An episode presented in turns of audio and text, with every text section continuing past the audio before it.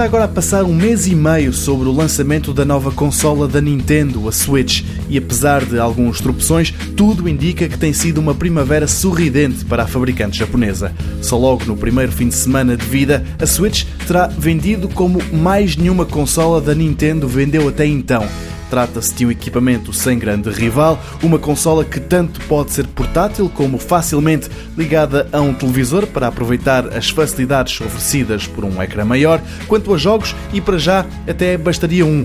Neste momento são cerca de 40 os títulos disponíveis, mas a julgar pelas análises, a Nintendo quase que podia ter apostado todas as fichas no The Legend of Zelda Breath of the Wild. No site Metacritic, que agrega análises vindas de todo o mundo, o jogo consegue chegar a uma média de 97 pontos em 100, um valor que não deixa qualquer dúvida. Para se ter uma ideia, nos últimos 10 anos, só outros 4 títulos conseguiram o mesmo feito Grand Theft Auto 4 e 5 e Super Mario Galaxy, o 1 e o 2.